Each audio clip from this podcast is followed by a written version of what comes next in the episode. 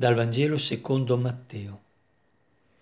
In quel tempo Gesù disse ai suoi discepoli, Se la vostra giustizia non supererà quella degli scribi e dei farisei, non entrerete nel regno dei cieli.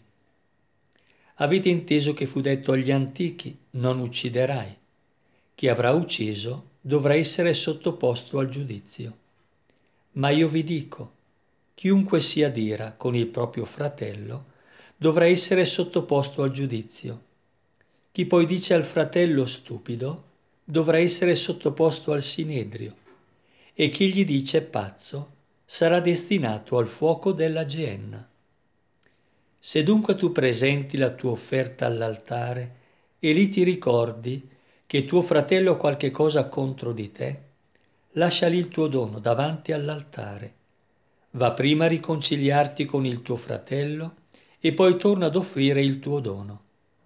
Mettiti presto d'accordo con il tuo avversario, mentre sei in cammino con lui, perché l'avversario non ti consegna al giudice e il giudice alla guardia, e tu venga gettato in prigione.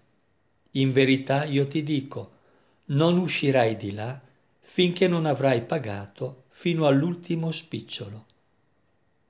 Parola del Signore. Gesù chiede al discepolo quello che il Vangelo chiama la giustizia superiore. Dice il testo, se la vostra giustizia non supererà quella degli scribi e dei farisei, non entrerete nel regno dei cieli. E questo comporta una diversa qualità di adesione ai precetti Egli infatti non introduce nella legge novità esterne, ma la riconduce alla sua autenticità, recuperandone il vero intendimento e portandolo a pienezza. Dobbiamo tenere presente che la giustizia era il cammino dello sforzo dell'uomo per osservare la volontà di Dio, iscritta nella legge, nella parola stessa di Dio. L'adempimento della giustizia, realizzato da Gesù, deve distinguersi dai modi di comprenderla e di viverla dagli scribi dei farisei, per evidenziare la sua specificità.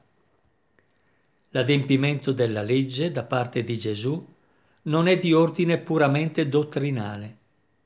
L'interpretazione che egli dà è di un altro ordine è l'impegno stesso della sua vita e della sua morte. Egli non sostituisce una legge nuova all'antica, né aggiunge dei nuovi precetti, ma ricolloca la legge nella sua posizione originaria, semplice e radicale a un tempo.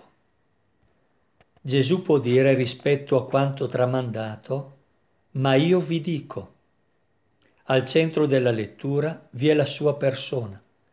In lui infatti si incarna la reale volontà di Dio che ha come oggetto la carità. Ed è proprio questo amore più grande a costituire la vera giustizia. Il culmine starà nell'affermazione finale di tutto il testo che si conclude più avanti di quello offerto oggi e che dice siate perfetti come è perfetto il Padre vostro celeste, che è come dire per Luca, siate misericordiosi come è misericordioso il Padre vostro celeste. La congiunzione come non richiama qui unicamente la somiglianza. Il senso della frase è pressappoco questo.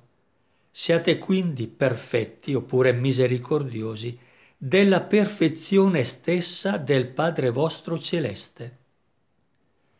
Questo ci invita a scoprire questa perfezione del Padre come l'universalità gratuita del suo amore, che a ognuno accorda la sua benevolenza.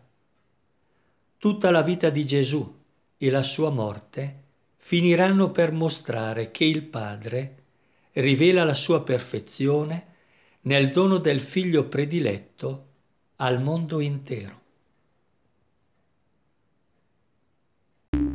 The podcast you just heard was published with Anchor. Got something you want to say to the creator of this show? Send them a voice message using the Anchor app, free for iOS and Android.